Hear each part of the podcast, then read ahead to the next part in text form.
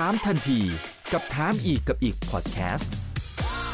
ถามแบบรู้ลึกรู้จริง เรื่องเศรษฐกิจและการลงทุนกับผม อีกบรรพฒนาเพิ่มสุขครับ สวัสดีครับ สวัสดีทุกท่านนะครับ นี่คือถามทันทีโดยเพจถามอีกกับอีกกับผมอีกบรรพฒนาเพิ่มสุขนะครับ ก็ขอเรียนเชิญทุกท่านนะครับ มารับชมความรู้ดีๆนะครับที่วันนี้จะมอบให้กับแขกผู้มีเกียรติทุกๆท่านเลยนะครับคนไหนที่เข้ามาแล้วฝากกดไลค์กดแชร์กันด้วยนะสำหรับคนไหนที่อยากจะรู้เรื่องราวที่เกี่ยวข้องกับตลาดหุ้นอเมริกานะฮะที่ตอนนี้ก็มุ่งหน้าทำจุดสูงสุดใหม่ถ้าจะเป็นรายวันเลยเนี่ยนะครับนะแล้วก็จะเข้ามาเรียนสอบถามผู้เชี่ยวชาญนะครับว่าเอ๊ยยังมีโอกาสในการเข้าไปลงทุนในมุมไหนกันบ้างนะครับ วันนี้ได้รับเกียรติจากคุณสุปกรณ์ตุลยทันครับท่านประธานเจ้าหน้าที่การลงทุนบริษัทหลักทรัพย์จัดการกองทุน Principal ครับ สวัสดีครับพี่พีทครับครับสวัสดีครับคุณอีกครับครับก็สวัสฝากดีกดไลท่านค์กดผู้ชมแชทุกท่านร์ครับครับผมทุกช่องทางเลยนะครับ Facebook YouTube Twitter แล้วก็ตอนนี้เริ่มที่ Clubhouse เป็นที่เรียบร้อยแล้วด้วยนะครับ คุณบัณฑิตบอกรอแถวหน้าเลย เพิ่งจะเลิกเรียนเลยนะครับ โอเคนะฮะคุณอัครรัตน์บอกดีครับ นะตอนนี้กำลังศึกษาตลาดหุ้นอเมริการายงานตัวนะครับ คุณอำนาจรอเลยครับอ่ามาแล้วนะครับ โอเค ประเด็นร้อนแรงเลยวันนี้คุณอำนาจบอกนะครับอะเอาละฮะก็สำหรับนักลงทุนเนี่ยผมว่าเขาก็จะรู้สึกเหมือนกันนะนะพี่พีทว่าโอ้ตลาดหุ้นอเมริกาทำไมมันมันไม่แทบจะไม่ย่อเลยฮะคือคือมันแทบจะทำจุดสูงสุดใหม่เป็นรายวันซะด้วยซ้ำนะครับ ก็พอเป็นในมุมของนักลงทุนเวลาจะกระโดดเข้ามาพับมันก็รู้สึก มันใจตุ้มตุ้มตุ้มต่อมต่อมอยู่เหมือนกันนะครับว่าเอ๊ะไอตรงที่เราจังหวะตรงเข้าตรงที่เราเข้าตรงนี้หรือเปล่านะ ที่มันที่มันจะกลายเป็นจุดที่พีคนะฮะแล้วหลังจากนั้นจะร่วงลงหรือเปล่านะนะครับอะเดี๋ยวเดี๋ยวให้พี่พีทเล่าให้เราครับฟังค่อยๆเล่าไปนะครับ ว่ามันสมเหตุสมผลไหมที่มันขึ้นมาขนาดนี้เนี่ยนะฮะแล้วก็นิวไฮตลอดเลยเนี่ยนะครับเออก็คือผมอยากจะไปตอบคำถามคุณอีกก่อนเหมือนกันนะฮะ ว่าครับว่าไอ้ที่มันขึ้นมาเนี่ยมันจริง ๆ มันเป็นจังหวะที่เราควรจะลงทุนไหมหรือเราควรจะรอนะฮะฉะนั้นก็อาจจะลองกระโดดไปหน้า 14 เลยก็ได้ครับ อันนี้ก็จะพยายามพาทุกคนย้อนอดีตกลับไปอ่าละกันนะในช่วงปี 2013 2014 2015 นะครับทำไมถึงย้อนไปช่วงนั้นใช่ไหมฮะก็เพราะว่าช่วงนั้นเนี่ยจริง ๆ มันเป็นเหตุเป็นเหตุการณ์ที่ค่อนข้าง เรียกว่าเปรียบเทียบกันได้กับอ่าสถานการณ์คล้ายๆ ปัจจุบันนะครับเพราะว่าช่วงนั้นเนี่ย ก่อนที่ทางประธานเฟดคนคนที่แล้วแล้วนะฮะสองสองท่านที่แล้วนะครับ คุณเบนเบอร์นันกี้เบอร์นันเก้ใช่ไหมฮะที่เขาออกมาประกาศตอนช่วงประมาณเดือนพฤษภาคมปี 2013อ่าก็ไม่เชิงประกาศเป็น official นะครับ แต่ว่าเขาก็เขาก็เกริ่นออกมาว่า โอเค ถ้าเกิดว่าสถานการณ์พร้อมเนี่ยเขาก็จะลดสภาพคล่องในตลาดก็คือทำ QE tapering นะฮะอันนั้นคือเมื่อตอนเดือน 5 ปี 2013อ่าถ้าเกิดเรามาดูอ่าในช่วงก่อนหน้านั้นเนี่ย ช่วงประมาณปี 2012 ตอนท้ายปี แล้วก็ขึ้นมาสู่เดือน5นะครับเข้ามาสู่เดือน 5 ของปี 2013 ก็จะเห็นได้ว่าตลาดสหรัฐเนี่ยบวกมาค่อนข้างรุนแรงมากก็คือประมาณ 3 20 23 24เปอร์เซ็นต์นะครับก็ค่อนข้างที่จะเป๊ะๆกับรอบนี้เลย เพราะว่ารอบนี้เนี่ยตลาดก็บวกมาแล้วน่าจะ 20 กว่าเปอร์เซ็นต์เหมือนกันนะครับถ้าเกิดเราย้อนกลับไปดูน่าจะ year to date มั้งครับซึ่งก็ค่อนข้างคล้ายคลึงกันในระหว่าง 2 ช่วงเวลา นะครับแล้วก็ที่เราเห็นว่าหลังจากนั้นเนี่ยตลาดมีการปรับฐานลงมาเล็กน้อยนะครับที่ 5%นะครับ 5%กว่ากว่าๆ6%เนี่ยก็เป็นเพราะว่าตลาดเนี่ยจริง ๆ ก็ยังไม่เคยเจอเหตุการณ์ที่เรียกว่า tapering มาก่อนใช่ไหมพออประธานเฟดคนเก่าคนก่อนพูด เสร็จปุ๊บเนี่ยเขาก็อ่าทำให้ตลาดเนี่ยตกใจตกใจแล้วก็ปรับฐานติดลบมา 5% 6%แต่ว่าด้วยความที่อเมริกาเป็นอเมริกานะครับเป็นตลาดที่ มเอ่อมีสภาพคล่องค่อนข้างสูงนะครับเป็นตลาดที่ใหญ่ที่สุดในโลกเอ่อเศรษฐกิจที่ใหญ่ที่สุดในโลก แล้วก็ช่วงนั้นเนี่ยเป็นช่วงที่อเมริกากำลังเอ่อเขาฟื้นตัวมาจาก Hamburger Crisis ใช่ไหมฮะแล้วก็ใช้เวลาครับสองสามปีในการฟื้นตัว เนื่องมาจากว่าอาพอพ้นจาก Hamburger Crisis เนี่ยมันก็จะมีเรื่องของยูโรเปียนเด t คริสิสที่ใช้เวลาอ่าตอนนั้นค่อนข้างที่จะนานหน่อยใช่ไหมฮะเสร็จปุ๊บเนี่ยก็โอเคอ่าพักฐาน อ่าแล้วก็หลังจากนั้นเนี่ยก็สามารถปรับขึ้นได้นะครับ หลังจากนั้นก็คือบวก 18%นะครับถ้าเกิดสังเกตเห็นได้จากรูปนี้นะฮะก็มันก็จะมีการปรับฐานอยู่เรื่อยๆเนาะเพราะว่าตลาดมันก็ก่อนหน้านั้นก็บวก 24%แล้วก็บวก 18%นะครับก็เป็นธรรมดาที่จะมีการพักฐาน แต่ว่าสุดท้ายแล้วเนี่ยมันก็ปรับขึ้นไปอีกเป็น 15%แล้วก็ 12%หลังจากนั้นนะครับก็จะแสดงให้เห็นว่า ไอ้ตลาดที่มันมีสภาพคล่องค่อนข้างสูงเนี่ยแล้วก็เป็นตลาดที่พัฒนาแล้วเนี่ยมันจะมี character ที่ที่อ่าทำให้จริง ๆ แล้วการจับจังหวะการลงทุนเนี่ยคือถ้าเกิดเราพยายามที่จะขายออกมาก่อนใช่ไหมฮะแล้วก็ไปช้อนซื้อเนี่ยมันทำได้ลำบากสำหรับตลาดที่เป็นตลาดพัฒนาแล้ว อย่างเช่นตลาดอเมริกานะครับ อันนี้ก็จะเป็นหนึ่งรูปที่เอามาแชร์กันว่า การจับจังหวะสำหรับตลาดอเมริกาเนี่ยอาจจะทำได้ยากกว่าตลาดอื่นที่มันจะมีความผันผวนค่อนข้างสูงนะครับครับอ่าแต่ข้อสังเกตอยู่อย่างหนึ่งก็คือพออาจจะร่วงลงมาบ้าง บางจังหวะที่มันจะมีจังหวะที่ย่อลงมาบ้างนะครับ แต่สุดท้ายนิวไฮได้ตลอดเลยนะครับนะพี่พี่นิวไฮตลอดคล้ายกันมากครับคล้ายกันมากกับปี 2013 2014 ครับครับแล้วก็อย่างในช่วงสัปดาห์ก่อนหน้านี้ก็มีการประชุมเฟดนะครับที่แจ็คสันโฮอะไรกันไปนะครับอันนี้เราทราบข่าวกันแล้วนะครับก็เดี๋ยวจะมาเจาะลึกเรื่องนี้ทีหนึ่งนะนะครับอะทีนี้เราไปดูทางฝั่งของเศรษฐกิจกันหน่อย นะครับว่าเอ้ยตอนนี้มันเริ่มที่จะร้อนแรงนะครับหลาย ๆ ตัวเลขมันก็เริ่มที่จะฟื้นตัวนะครับจากตัวมาตรการต่างๆที่เขาอัดฉีดไปก่อนหน้านี้ การกระจายวัคซีนอะไรก็ทำได้ค่อนข้างจะดีนะครับเดี๋ยวจะค่อย ๆ ไล่ไปนะครับเนื่องจากว่าพี่พิษเองก็ก็มีการโอ้ทำข้อมูลมาเยอะมากนะครับจะได้เห็นว่าเฮ้ยเศรษฐกิจของอเมริกาเนี่ยมันมันมาจริง ๆ นะนะครับอ่าเริ่มจากงั้นไปหน้างั้นไปหน้าสี่ก็ได้ครับ หน้าสี่โอเคครับหน้าสามก็ได้ครับเดี๋ยวผมไปแตะหน้าสามก่อน เดี๋ยวผมเล่าไปเรื่อยๆครับผมก็มาเริ่มกันจากหน้า 3 เลยแล้วกัน อันนี้ก็จะเป็นข้อมูลที่ back to basic นิดนึงนะครับ ก็อเมริกาเนี่ยเป็นประเทศที่ใหญ่ที่สุดในโลกใช่ไหมในเชิงของทั้งทางด้าน GDP นะครับก็คือขนาดเศรษฐกิจใหญ่ที่สุดในโลกนะครับ 24เปอร์เซ็นต์กว่าๆนะครับที่ 2 ตามมาเนี่ยก็คือเป็น ตัวประเทศประเทศจีนนะครับที่จะมีขนาดเนี่ย17%เเมื่อเทียบสัดส่วนเป็นกับเศรษฐกิจโลกนะครับทางด้าน Market Cap เนี่ยอเมริกาเนี่ย41%นะครับแล้วก็ทิ้งห่างจีนค่อนข้างเยอะนะครับที่11 11%กว่าๆนะครับถัดไปเลยครับสไลด์ถัดไปนะครับโอเคได้ครับหน้าสี่ ครับก็อเมริกาเนี่ยมีการขยายตัวทางด้าน GDP ใช่ไหมฮะเมื่อไตรมาสที่ 2 ที่ผ่านมาเนี่ย 6.3%นะครับซึ่ง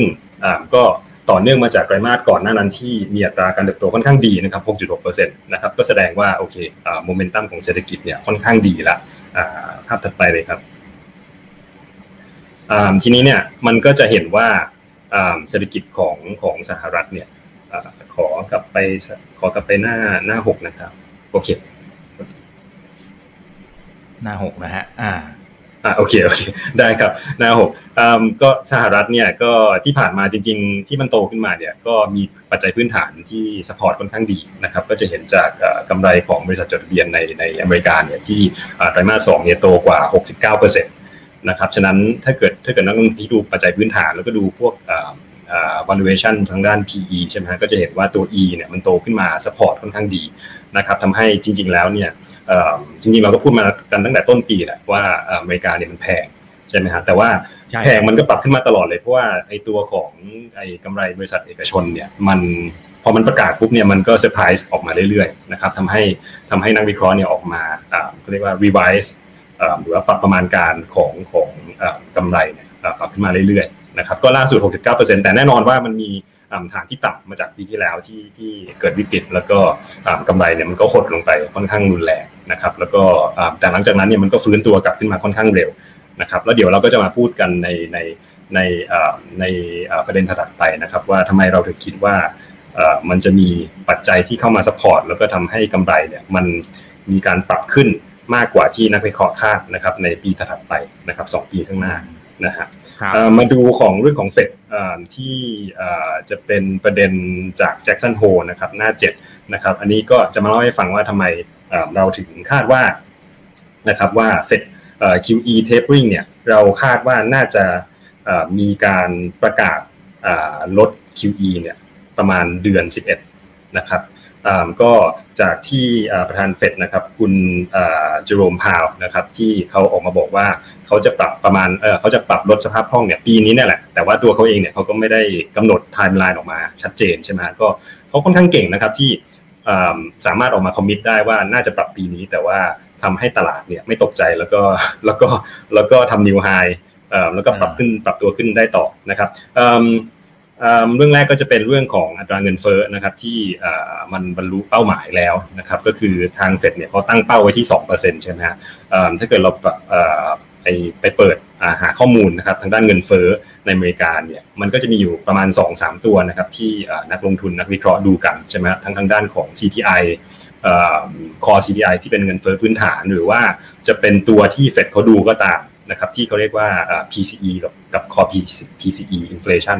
นะครับอันนี้ก็จะเป็นตัวของ core PCE นะครับล่าสุดเนี่ยมันก็อยู่ที่ 3.6%นะครับก็เลย 2%ขึ้นมาค่อนข้างไกลนะครับฉะนั้นที่ทางคุณจโรมเนี่ยเขาบอกว่าเป้าทางด้านเงินเฟ้อเนี่ยมันมีพัฒนาการมาค่อนข้างหยิบแล้วเนี่ยก็จะเป็นก็จะเป็นในภาพนี้นะครับว่าเงินเฟ้อเนี่ยมันเลย 2%มาค่อนข้างไกลนะครับทั้งนี้ทั้งนั้นเนี่ยเขาก็บอกว่ามันเป็นน่าจะเป็นอะไรที่ชั่วคราวนะครับหน้าถัดไปนะฮะ อีกจุดหนึ่งเนี่ยที่มันเป็นจุดที่ยังค้างค้างกันอยู่นะครับก็จะเป็นเรื่องของทางด้านการจ้างงานนะครับเนื่องมาจากว่าเมื่อตอนกุมภาพันธ์ปี 2020 เนี่ยที่เราเรียกได้ว่าเป็นช่วงเวลาก่อนที่จะเกิดวิกฤตนะครับเรื่องของโควิดเนี่ยที่สหรัฐอเมริกาเนี่ยมีการจ้างงานเนี่ยอยู่ 152 ล้านตำแหน่งนะครับแต่ว่าพอ 2 เดือนหลังจากนั้นเนี่ยเกิดประเด็นเรื่องโควิดขึ้นมาเนี่ย ก็ปรากฏว่าตัวการจ้างงานอัตราการจ้างงานของประเทศสหรัฐอเมริกาเนี่ยปรับลดลงไปถึง 146 ล้านตำแหน่งนะครับก็คือพูดง่ายๆว่าบริษัทบริษัทจดบริษัททั้งทั้งทั้งทั้งตลาดนะครับในเศรษฐกิจอเมริกาเนี่ยก็มีการลดพนักงานออกไปเนี่ยน่าจะถ้าดูจากนี้ประมาณ 22 ล้านตำแหน่งนะครับแต่ว่า ทางเมื่อคุณเจรมเนี่ยเขาบอกว่าเฮ้ยมันมีพัฒนาการมาเยอะแล้วนี่มันคืออะไรก็คือว่าณจุดนี้เนี่ยที่ที่โทษทีตอนณจุดนี้มันอยู่ที่หนึ่งร้อยสี่สิบหกล้านตำแหน่งใช่ไหมฮะก็คือว่ามันมีการปรับขึ้นมาค่อนข้างเยอะนะครับถ้าเกิดวัดเป็นเปอร์เซ็นต์เนี่ยก็คือว่าจากจำนวนงานที่หายไปเนี่ยมันมีการปรับขึ้นมา 76%นะครับจากจากเมื่อเดือนเมษายนนะครับเมื่อกี้ขออภัยนะครับพูดผิดนะครับมันมัน ปรับลดลงมาค่อนข้างต่ำกว่านั้นไปเยอะนะครับ เข้าใกล้ประมาณ 128 ล้านตำแหน่งนะครับ ก็ตอนนี้ก็คือว่าอัตราการจ้างงานของอเมริกาเนี่ยมันต่ำกว่าช่วงกุมภาพันธ์ปี 2020 เนี่ยอยู่ประมาณ 5 ล้านตำแหน่งนะครับ แล้วเราก็มีการคาดการณ์ว่า ถ้าเกิดว่าเศรษฐกิจอเมริกาเนี่ยสามารถมีการจ้างงานเนี่ยเดือนละ 7 0 0 0 0ถึง8 0 0 0 0ตำแหน่งเนี่ยไปอีก 3 เดือนเนี่ยก็ปรากฏว่าภายในเดือนพฤศจิกายนเนี่ย ตัวของการจ้างงานเนี่ยมันจะมันจะมีการพัฒนาการขึ้นมาอีกเยอะนะครับ ก็คือว่าจะมีการจ้างงานต่ำกว่าเดือนกุมภาพันธ์เนี่ยอีกแค่ประมาณ 2-3 ล้าน 3 ล้านตำแหน่งนะครับ ซึ่งเราก็คิดว่าน่าจะเป็นตัวเลขที่ทางเฟดเนี่ยเขาน่าจะมีความพอใจนะครับ แล้วก็น่าจะทำให้เขาเนี่ยปรับลด QE ได้นะครับ เดือนพฤศจิกายน นะครับฉะนั้นภาพของเรื่อง QE เนี่ยมันจะเกิดอะไรขึ้นนะครับ ก็คือว่าเดือนที่เขียนว่า November 21 นะครับ ก็เราคาดว่าเฟดเนี่ยจะลดนะครับ QE เนี่ย15บิลเลียนนะครับ ก็คือ15,000 ล้านใช่ครับ แล้วก็หลังจากนั้นเนี่ยอีก8อีกอีกประชุมอีก 8 ครั้งนะครับ เราก็คิดว่าเขาจะออกมาประกาศทุก ๆ ครั้งนะครับ 8 ครั้งจนกระทั่ง ไปจบตอนที่ถึงเดือนกันยายนปี 2022 นะครับก็จะเป็นครั้งสุดท้ายที่เขาประกาศลดหนึ่งหนึ่งหมื่นห้าพันล้านเหรียญสุดท้ายนะครับถึงตอนนั้นเฟด balance sheet เนี่ยก็อยู่ประมาณเก้าล้านล้านเหรียญสหรัฐนะครับค่อนข้างเยอะครับอ่าแต่แต่ตัวแปรที่สำคัญที่ตอนนี้ถูกพูดถึงกันเยอะเนี่ยก็เป็นเรื่องของแนวโน้มว่าเอ๊ะจะขึ้นดอกเบี้ยอะไรเมื่อไรอย่างไร นะครับ ถ้าถ้าเป็นอย่างของพี่พีทเองเนี่ย ตอนนี้มีการให้น้ำหนักกับเรื่องนี้มากแค่ไหน แล้วแล้วมองว่าเขาน่าจะเพิ่มอัตราดอกเบี้ยได้สักเท่าไหร่ฮะ เมื่อไหร่ฮะ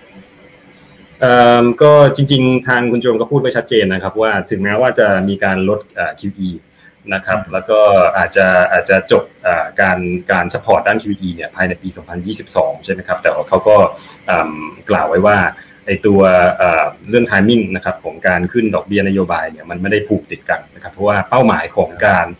ปรับขึ้นดอกเบี้ยนโยบายเนี่ยมันจะไปผูกอยู่กับเป้าหมายเศรษฐกิจระยะยาวของเขานะครับฉะนั้นในหน้านี้ที่เป็นหน้าที่ 10นะครับเราก็มีการคาดการณ์ว่าทางเฟดเนี่ยเขาน่าจะปรับขึ้นดอกเบี้ยเนี่ยตอนปี 2023 นะครับก็คิดว่าปี 2022 เนี่ยคงไม่ค่อยน่าเป็นห่วงสักเท่าไหร่นะครับ ก็น่าจะเป็นปี น่าจะเร็วเกินไปซะด้วยซ้ำนะครับ ถ้าเกิดว่าจะปรับขึ้นอัตราดอกเบี้ยปี 2022 นะครับ แต่ว่าถึงตอนนั้นเอาจริงก็คงอาจจะมีลุ้นกันอีกทีหนึ่งว่าเฟดเขาจะปรับขึ้นมีความเสี่ยงที่จะปรับขึ้นในปี 2022 หรือเปล่านะครับก็คงจะเป็นความเสี่ยงที่ต้องพูดถึงกัน โดยเฉพาะถ้าเกิดว่าเรื่องของอัตราเงินเฟ้อเนี่ยมันไม่ได้ลงมาอย่างที่เราคาดการไว้นะครับก็จะเป็นสิ่งหนึ่งที่ควรจะต้องจับตามองนะครับ แต่เดี๋ยวมาเรามาพูดกันในเรื่องของตัวของนโยบายนะครับของภาครัฐที่เราคิดว่าน่าจะมีการสปอร์ตนะครับเศรษฐกิจแล้วก็ตัวของกำไรบริษัทเอกชนนะครับที่ที่จะเป็น support ที่ค่อนข้างใหญ่นะครับในปี 2022 และปี 2023 นะครับอืมอืมครับอ่าอันนี้ก็ก็จะเป็นตัวที่ support นะครับว่าเนี่ยตัวมาตรการอะไรทางฝั่งของทางภาครัฐเนี่ยก็ทยอยออกมา นะครับแล้วก็น่าจะมีส่วนที่จะช่วยกระตุ้นเศรษฐกิจเพิ่มเติมได้ด้วยนะครับอาจจะรบกวนพี่พิชญ์ค่อยๆ ไล่ไปเอาเฉพาะตัวไฮไลท์ที่สำคัญก็ได้ครับใช่เพราะว่าอันนี้ในในจริง ๆ ในตารางนี้ผมหยิบมาให้ดูตั้งแต่ตัว support แรกที่เขาใส่เข้ามาในตลาดเนี่ยตอนเดือนมิถุนายนปี 2020 นะครับแต่ว่าส่วนที่เกี่ยวข้องกับเศรษฐกิจกับบริษัทเอกชนในระยะถัดไปเนี่ยมันจะเป็น ในเรื่องของตัวแพ็กเกจ1ล้านล้านเหรียญสหรัฐนะครับที่มีการถกเถียงกันอยู่ในสภาคองเกรสนะครับอันนี้ก็จะอยู่ประมาณ 2 บรรทัดล่างนะครับถ้าเกิดเห็นในหน้าจอนี้นะครับก็ตัวเลขที่เขียนไว้เนี่ยก็คือ 550 billion นะครับก็คือ5 5แสน5หมื่นล้านเหรียญสหรัฐนะครับอันนี้จะเป็นเงินก้อนใหม่นะครับเพราะว่าที่เหลือเนี่ยมันจะเป็นเป็นเม็ดเงินที่ที่ที่เคยประกาศออกมาแล้วนะครับแล้วก็หมดอายุแล้วก็มีการแล้วก็มีการเอามาเอามาแพ็กเกจใหม่ นะครับซึ่งนับเป็นเปอร์เซ็นต์ GDP เนี่ยก็คือ 2.4%ของ GDP นะครับตัวไอตัว 550 เนี่ยซึ่งเป็นส่วนหนึ่งของ 1 ล้านล้านเหรียญสหรัฐเนี่ยมันจะเป็นตัวของการลงทุนทางด้านโครงสร้างพื้นฐานนะครับ ซึ่งรัฐบาลของโจไบเดนเนี่ยเขามีเป้าหมายที่จะไปลงทุนเพิ่มในเรื่องของบอร์ดแบนด์นะครับ high speed internet ในเรื่องของน้ำดื่มนะครับที่ที่ที่สะอาดนะครับ clean drinking water เรื่องของ EV นะครับไอตัวไอตัวที่เป็นสถานีนะครับชาร์จไฟนะครับ clean energy แล้วก็พวกถนนหนทางนะครับอุโมงค์ตัวของสนามบินต่างๆนะครับ อันนี้ก็จะเป็นในส่วนของนโยบายลงทุนโครงสร้างพื้นฐาน 1 ล้านล้านเหรียญสหรัฐนะครับ แต่ว่าอีกส่วนหนึ่งเนี่ยที่ตอนแรกเราคิดว่าอาจจะโผล่มาปี 2022 นะครับ ปรากฏว่าทางพรรคเดโมแครตนะครับที่สภาล่างเนี่ยเขาก็ จับไอตัว3.5นโยบาย3.5ล้านล้านล้านล้านเหรียญสหรัฐเนี่ยเข้ามาผูกอยู่กับตัวของนโยบายลงทุนโครงสร้างพื้นฐานเลยในรอบนี้นะครับ ฉะนั้นก็คิดว่าตัวเม็ดเงินก้อนนี้เนี่ยอาจจะคุยกันรู้เรื่องเป็นไปได้ว่าปีนี้แหละครับเพราะว่ามันจะเป็นตัว process ในสภาคองเกรสที่อาจจะเร็วกว่าปกตินะครับที่เรียกว่า budget reconciliation นะครับก็คือว่าทางพรรค Republican เนี่ยเขาไม่ได้ต้องเห็นด้วยนะครับก็ทางเดโมแครตเนี่ยอาจจะอาจจะอาจจะผ่านร่างนโยบายนี้ไปได้นะครับในปีนี้นะครับซึ่งเป็นเม็ดเงินที่ค่อนข้างใหญ่นะครับอาจจะเป็นแต่อันนี้มันจะเป็นเงินลงทุนที่อยู่คนละฝั่งคนละด้านนะครับกับเรื่องของการลงทุนในโครงสร้างพื้นฐานนะครับเพราะว่าเรื่องของ 3.5 ล้านล้านเนี่ยมันจะเป็นการลงทุนในเรียกว่า social welfare นะครับก็คือ ว่าอะไรสวัสดิการทางด้านสังคมนะครับก็จะเป็นเรื่องของพวกตัว child care นะครับ paid leave Medicare นะครับพวก insurance นะครับของของผู้สูงวัยนะครับต่างๆนะครับแล้วก็ในตัวของเรื่องของ climate policy นะครับที่จะเป็นนโยบายของทางด้านโจไบเดน นะครับเราคิดว่า 2 ก้อนนี้รวมกันนะครับเม็ดเงิน 4 ล้านล้านเหรียญสหรัฐเนี่ยน่าจะทำให้มีอัพไซด์นะครับในเรื่องของ GDP แล้วก็อัพไซด์ในเรื่องของตัว e a r n i n g นะครับในบริษัทสหรัฐนะครับในปี 2022 แล้วก็ปี 2023 นะครับมีโอกาสไม่ผ่านไหมครับพี่พีทคือถ้าสมมุติว่าเขาผ่านแน่นอนไอ้ตัวเม็ดเงินมันก็คงจะลงไปสู่ระบบเศรษฐกิจต่างๆ มันก็อาจจะหมุนเหมือนที่ที่พี่พีทบอกเมื่อสักครู่นี้แต่มันมีโอกาสไหมฮะที่ มันเหมือนกับว่าตลาดอาจจะคาดหวังนะครับ แล้วก็อาจจะไพรซินไปให้ตลาดมันวิ่ง new high ไปเลยนะฮะแต่มันคือถ้าเกิดถามหวังไหมอืมถ้าถามผมตอนต้นปีเนี่ย ผมก็คิดว่าพอมีลุ้นที่จะไม่ผ่านด้วยเม็ดเงินที่มันเยอะขนาดนี้นะครับ ก็เพราะเมื่อตอนต้นปีที่คุยกันกับหลาย ๆ คนในตลาด ก็คิดว่าอาจจะผ่านนะครับ แต่ว่าเป็นตัวเลขที่มันโดนโดน revise ลงมาโดนกดหัวต่อรองแต่ว่าตอนนี้มีการต่อรองกัน อ่าแต่ว่าตอนนี้ไอ้ตัวที่ตัวไอ้ตัวที่มันจะมีการที่ที่เราคิดว่าจะมีการต่อรองเมื่อตอนต้นปี ตอนนี้ปรากฏว่าตัวเลขมันค่อนข้างนิ่งละไอ้ที่หนึ่งไอ้ที่เป็นตัวเลขหนึ่งล้านล้านเหรียญสหรัฐเนี่ยมันค่อนข้างนิ่งนะครับแล้วก็ไอ้ตัว 3.5 ล้านล้านเนี่ยคิดว่าไม่น่าจะไม่น่าจะหนีจากนี้มากเท่าไหร่ เพราะว่าอย่างที่อย่างที่เรียนนะครับว่ามันไม่ได้เป็นการเข้าไปสู่ process ปกติ มันจะมันจะ น่าจะผ่านสภาคองเกรสด้วยระบบที่เขาเรียกว่าไอตัว reconciliation นะครับก็คือว่าเดโมแครตนี่เขา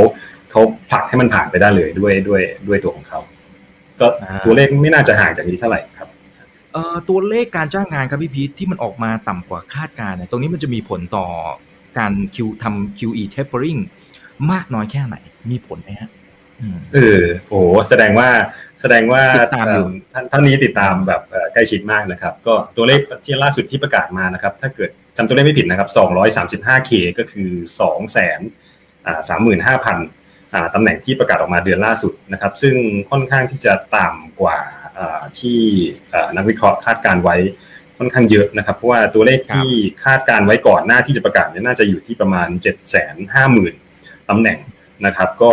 ก็ปรากฏว่าออกมาค่อนข้างต่ำนะครับ แต่ว่าในขณะเดียวกันเนี่ยเดือนก่อนหน้านะครับสเดือนเนี่ยก็มีการอ่า revise ตัวเลขขึ้นนะครับทั้ง 2 เดือนนะครับ ก็ก็ถึงอย่างไรก็ดีก็คิดว่าตัวเลขเนี่ยมันก็ค่อนข้างต่ำแต่ว่าไอตัวตัวเลข non farm payroll เนี่ยครับโดยปกติแล้วเนี่ยมันก็จะมีความผันผวนในด้านของตัวเลขเนี่ยเดือนต่อเดือนอยู่แล้ว นะครับถ้าเกิดเราดูตัวเลขของที่ประกาศล่าสุดบวกกับที่มีการแก้ตัวเลขขึ้นมาเนี่ยก็คิดว่าตัวเลขนี่ยังไม่ค่อยน่าเป็นห่วงเท่าไหร่นะครับ เพราะว่าดูค่าเฉลี่ยนะครับสามเดือนย้อนสามเดือนย้อนหลังเนี่ยก็จะยังอยู่ที่ประมาณ7 0 0แสนกว่าตำแหน่งต่อเดือนอยู่ดีนะครับ ก็คิดว่า อาจจะเป็นปัจจัยที่อาจจะเป็นประเด็นที่ต้องจับตามองนะครับในในในเดือนข้างหน้านะครับ ว่าจะประกาศออกมาแล้วตัวเลขต่ำกว่าคาดอีกหรือเปล่า แต่เราคิดว่าด้วยความที่เป็นตัวเลขตัวเดียวเนี่ย อาจจะยังไม่ค่อยน่าเป็นห่วงสักเท่าไหร่นะครับ แล้วก็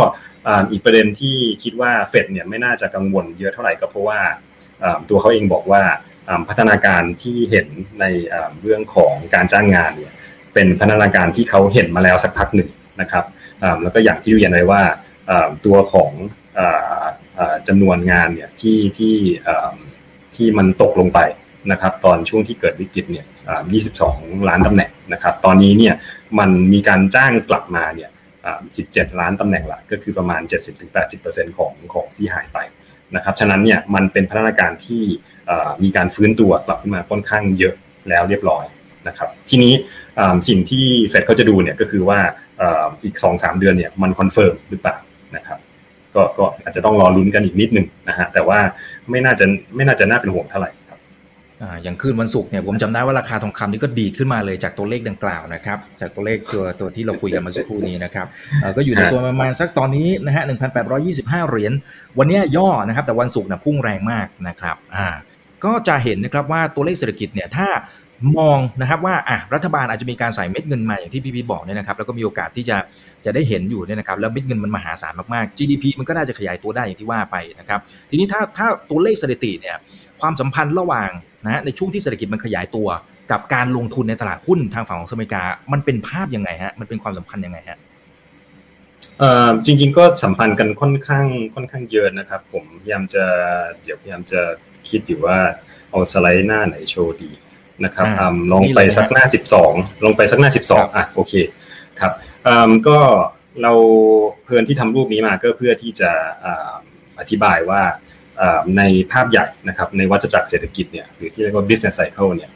มันก็จะมีความสัมพันธ์กับตัว return ของของของสินทรัพย์ต่าง ๆ ใช่ไหมฮะถ้าเกิดเราย้อนกลับไปในเรื่องของทฤษฎี business cycle เนี่ยมันจะแบ่งออกเป็น 4 ช่วงนะครับ ก็จะมีช่วงของการฟื้นตัวนะครับ ก็คือ recovery นะครับ จะเป็นแถบสีแถบสีเทานะครับ แล้วก็จะมีช่วงที่2นะครับ ช่วงเศรษฐกิจขยายตัวนะครับ หรือที่เรียกว่า expansion นะครับ แล้วก็ช่วงที่3เนี่ยช่วงเติบโตด้วยอัตราที่น้อยลงนะครับ เราจะเรียกว่าดีคลายแล้วก็สุดท้ายแล้วเนี่ยสีชมพูเนี่ยก็จะเป็นที่เราเรียกว่าวิกฤตเศรษฐกิจนะครับ เศรษฐกิจถดถอยหรือ contraction นั่นเอง นะครับเราเพิ่งจะพ้นตัวของเศรษฐกิจถดถอยมาที่เราเรียกว่า contraction แล้วก็เข้ามาสู่ช่วงของ recovery ซึ่งก็จะเป็นในช่วงของตอนครึ่งหลังของปี 2020 แล้วก็เข้ามาสู่ปี 2021 นะครับแล้วก็ตอนนี้เนี่ยเรากำลังจะเข้าสู่ตัวเฟสที่2นะครับของวัฏจักรวัฏจักรเศรษฐกิจก็คือช่วง expansion นะครับถ้าเกิดเราย้อนกลับไปศึกษาทางเชิงสถิตินะครับเรื่องของ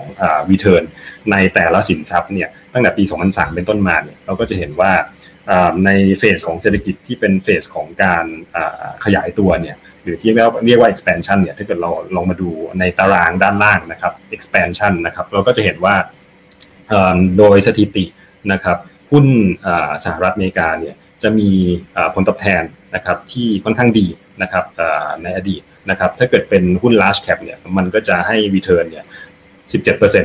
นะครับ อันนี้เป็น return ที่ที่ที่จากสถิติในในอดีตนะครับ ถ้าเกิดเป็นหุ้น mid cap เนี่ยก็จะมี return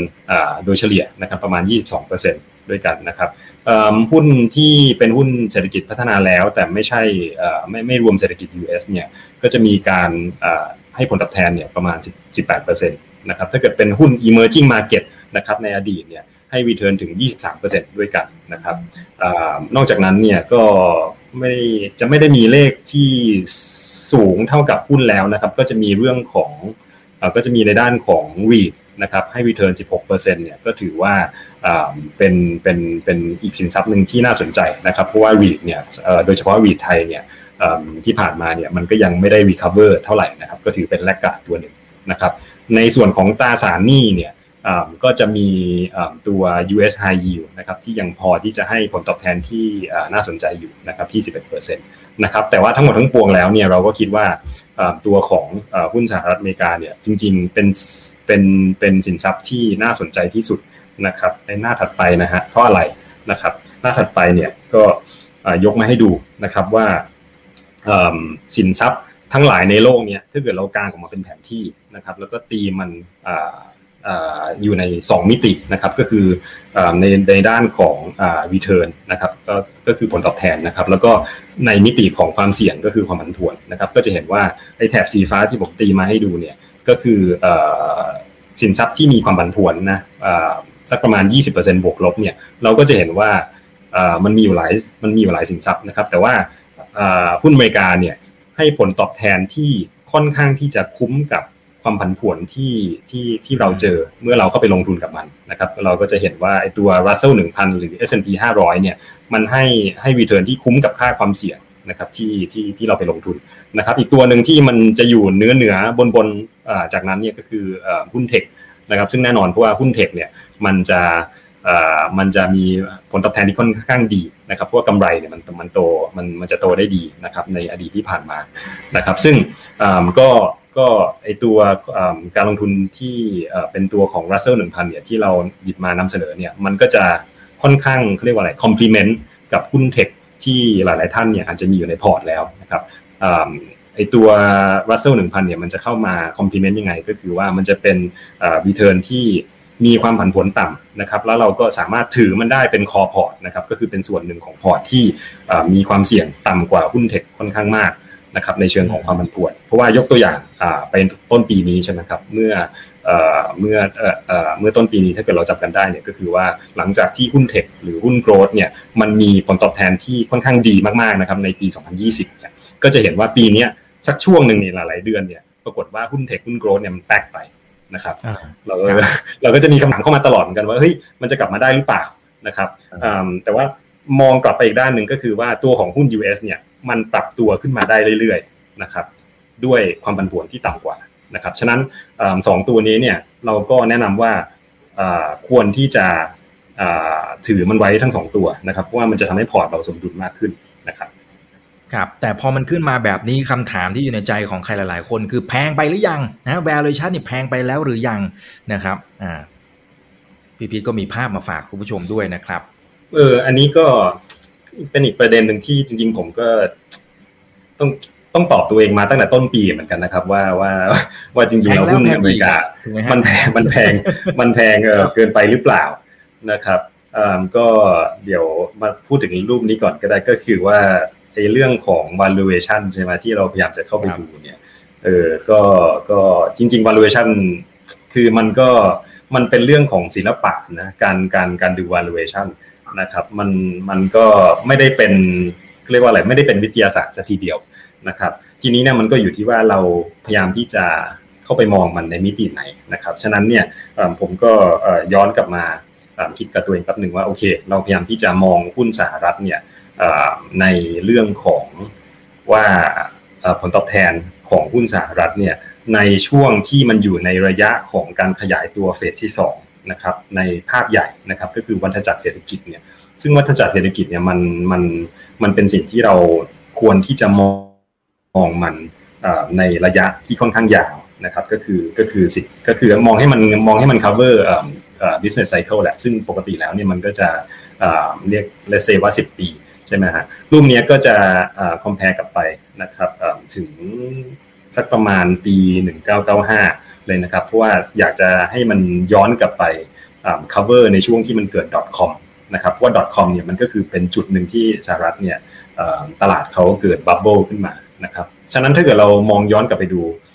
ไกลถึงขนาดนั้นเนี่ยก็จะเห็นว่า valuation ณจุดนี้เนี่ยมันยังไม่ได้แพงถึงขนาดที่เรียกว่าฟองสบู่นะครับเพราะว่าณจุดปัจจุบันเนี่ยมันเทรดอยู่ที่ประมาณบวก 1.5 standard deviation นะครับ ณตอนนั้นเนี่ยที่มันกำลังเข้าสู่ช่วง .com เนี่ยหุ้นสหรัฐเนี่ยมันเทรดขึ้นไปที่ตรงนี้ถ้าเกิดเห็นเนี่ยก็น่าจะประมาณ 3 standard deviation ได้นะครับเพราะว่าไอ้เส้นบนสุดเนี่ยมันคือ 2 มันคือ 2 standard deviation นะครับก็จะเห็นว่ามันยังไม่ได้ไม่ได้แพงเวอร์ถึงขนาดนั้น แล้วก็จะบอกว่ารอบนี้เนี่ยจริง ๆแล้วมันมีประเด็นความเสี่ยงเรื่องของความแพงเนี่ยน้อยกว่า เพราะว่าเราเพิ่งจะ ก้าวพ้นมาจากวิกฤตเศรษฐกิจเมื่อปีที่แล้วใช่ไหมครับแล้วก็เรื่องของวัฏจักรเศรษฐกิจเนี่ยอย่างน้อยๆเนี่ยมันคือ 5 ปีเป็นอย่างน้อยนะครับแล้วก็รอบที่ผ่านมารอบล่าสุดเนี่ยปรากฏว่าวัฏจักรเศรษฐกิจเนี่ยมันขยายตัวมาได้ถึง 11-12 ปีนะครับถ้าเกิดเรานับตั้งแต่ปี 2008 แล้วก็มาจบที่ปี 2020 นะครับก็คือ 12 ปีด้วยกันนะฮะก็ถือว่าตอนนี้เนี่ยเป็นระยะแรกของการขยายตัวซะด้วยซ้ำ นะครับแล้วก็ไอ้ที่เราเห็น valuation ที่แพงๆมาเนี่ยมันก็จะมีอีกประเด็นหนึ่งที่ที่เราจะต้องระวังหน่อย เพราะว่าปีที่แล้วเนี่ยเป็นปีฐานต่ำนะครับฉะนั้นแน่นอนว่าพอหุ้นมันพอหุ้นมัน recover ขึ้นมาได้เนี่ยเราจะเราจะถ้าเกิดเราถ้าเกิดเราดู valuation เนี่ยโดยปกติแล้วเราก็จะเห็นว่าเฮ้ยมันแพง แต่จริง ๆ แล้วเนี่ยมันเป็นช่วงที่เพิ่งจะพ้นฐานมานะครับ แล้วก็ในหน้าถัดไปนะฮะตัวทีหน้า 16 นะครับ ก็ จะเป็นส่วนที่เข้ามาอธิบายว่าทำไมมันถึงทำนิวไฮขึ้นมาได้เรื่อยๆนะครับก็เพราะว่าตัวของกำไรบริษัทเอกชนเนี่ยมันปรากฏว่ามันเซอร์ไพรส์นะครับอยู่อยู่มีการประกาศออกมา แล้วก็มากกว่าที่นักวิเคราะห์คาดการณ์ไว้ค่อนข้างเยอะนะครับยกตัวอย่างของไตรมาสล่าสุดนะครับที่ที่ที่เอามาให้ดูใช่ไหมก็ปรากฏว่า ตัวของทั้งทางด้านของยอดขายนะครับก็คือเรื่องของ top line นะครับเรื่อง sales surprise เนี่ยแล้วก็ bottom line นะครับ earning เนี่ยก็ปรากฏว่ามันมันมัน beat expectation ทั้งสองตัวนะครับถ้าเกิดเราเข้าไปดูทั้งตลาดเนี่ยก็จะเห็นว่า sales surprise เนี่ยมันเกือบเกือบห้าเปอร์เซ็นต์นะครับก็คือผลจริงประกาศออกมามากกว่าที่นักวิเคราะห์คาดไว้ห้าเปอร์เซ็นต์ด้วยกันนะครับ แล้วก็พอเราไปดูตัวของ earning เนี่ย ปรากฏว่าที่ประกาศออกมาเนี่ย มันมากกว่าที่คาดไว้เนี่ยสิบเจ็ดเปอร์เซ็นต์ นะครับ ก็แปลว่าไม่เพียงแค่ว่าบริษัทเนี่ยสามารถทำยอดขายได้มากกว่าที่คนคาดไว้ใช่ไหมปรากฏว่าเขาสามารถทำมาจิ้นได้ดีกว่าที่ที่ที่นักวิเคราะห์คาดไว้เช่นกันนะครับก็ก็เป็นเหตุผลสปอร์ตว่าที่ผ่านมาเนี่ยหุ้นมันขึ้นมา มันไม่ได้ขึ้นมา เพราะว่าคนกรูกันเข้าไปซื้ออย่างเดียวนะครับ เพราะว่า e a r n i n g เนี่ยมันโตด้วยใช่ไหมฮะ แล้วก็เราก็คิดว่า ในในอีกสองปีข้างหน้านะครับ ปี 2022 นะครับ ปี 2023 เนี่ย ซึ่งปัจจุบันเนี่ย ถ้าเกิดเรามาดูรูปร่างขวามือนะครับ ก็จะเห็นว่าณตลาดณปัจจุบันเนี่ย มีการคาดการไว้ว่ากำไรบริษัทเอกชนน่าจะโตประมาณ 10%นะครับ ปี 2022 แล้วก็อีกประมาณ 10%ปี 2023 แต่ทีนี้เนี่ย ทางเราคาดว่านโยบายการลงทุนภาครัฐที่เพิ่งจะมีการคุยกันแล้วยังไม่ได้ประกาศใช้นะครับ ซึ่งน่าจะคุยกันดูเรื่องเนี่ยในไตรมาสที่ 4 ซึ่งแน่นอนว่าเราคิดว่ามันยังไม่ได้ถูก price in เข้าไปในราคาของหุ้น แล้วก็กำไรของบริษัทเอกชนนะครับก็น่าจะเป็นอัพไซด์ของ e a r n i n g สำหรับ 2 ปีข้างหน้านะฮะครับอ่าแล้วก็มีเรื่องของการกระจายวัคซีนที่ตอนนี้เขาทำได้ ถือว่าดีมากๆนะฮะแล้วเราก็เห็นจำนวนของผู้ติดเชื้ออะไรต่างๆเนี่ย ถึงแม้ว่าอาจจะกลับมาบ้างนะครับพี่พีแต่ว่าก็ก็ไม่ได้น่ากลัวเหมือนกับในช่วงรอบแรก ๆ อยู่เหมือนกันนะครับ อยากให้พี่พิษขยายความตรงนี้หน่อยครับ ก็คิดว่าไม่ได้น่ากลัวเหมือนเหมือนรอบที่ผ่านมานะครับ เพราะว่าอัตราการฉีดวัคซีนของสหรัฐใช่ไหมฮะในรูปนี้เนี่ยก็ที่ตัวเลขที่โชว์มาเนี่ยก็อาจจะอาจจะสักไม่กี่วันที่ผ่านมานะครับไม่ได้ไม่ได้ล่าสุดเท่าไหร่นัก แต่ก็ไม่ได้นานมากนะครับสหรัฐเนี่ยมีการอัตราการฉีดวัคซีนเนี่ยอย่างน้อยหนึ่งเข็มเนี่ยที่อย่างที่ที่ที่หกสิบเอ็ดเปอร์เซ็นต์ นะครับแล้วก็คนที่เรียกว่าได้รับวัคซีนแล้ว 2 เข็มนะครับก็เกิน 50%มาแล้วนะครับณปัจจุบันนะครับทีนี้เนี่ยประเด็นของประเทศอเมริกาเนี่ยก็คือว่ามันจะมีคนกลุ่มหนึ่งที่ก่อนหน้านี้เนี่ยเขาไม่ยอมฉีดนะครับก็คือคิดว่ามันอาจจะด้วยความกลัวซึ่งอาจจะเป็นมาจากเรื่องต่างๆ ว่ามันเป็นเทคโนโลยีใหม่ยังไม่ได้รับการแอบพูฟหรืออะไรก็แล้วแต่นะครับแต่ว่า ณณล่าสุดใช่ไหมฮะว่าไอตัวของตัว FDA ของสหรัฐเนี่ยเขาออกมา approve ละจะไม่ผิดน่าจะเป็นไฟเซอร์นะครับซึ่งพอได้รับการอนุมัติแล้วเนี่ยก็คิดว่าหลาย ๆ คนหลาย ๆ ท่านนะครับที่ไม่ได้อยากที่จะไปฉีดวัคซีนเนี่ยก็น่าที่จะเริ่มทยอยกันไปฉีดวัคซีนมากมากขึ้นละนะครับ แล้วก็แล้วก็รอบนี้เราก็ไม่ได้เห็นว่า ตัวเลขของอัตราการเสียชีวิตเนี่ยมันมันมันมันพุ่งขึ้นมาอย่างที่น่าเป็นห่วงมากนะครับ แล้วก็ทางการสหรัฐเนี่ยก็มาบอกว่ารอบนี้เนี่ยเขาก็ไม่น่าที่จะกลับไปสู่การล็อกดาวน์ที่มัน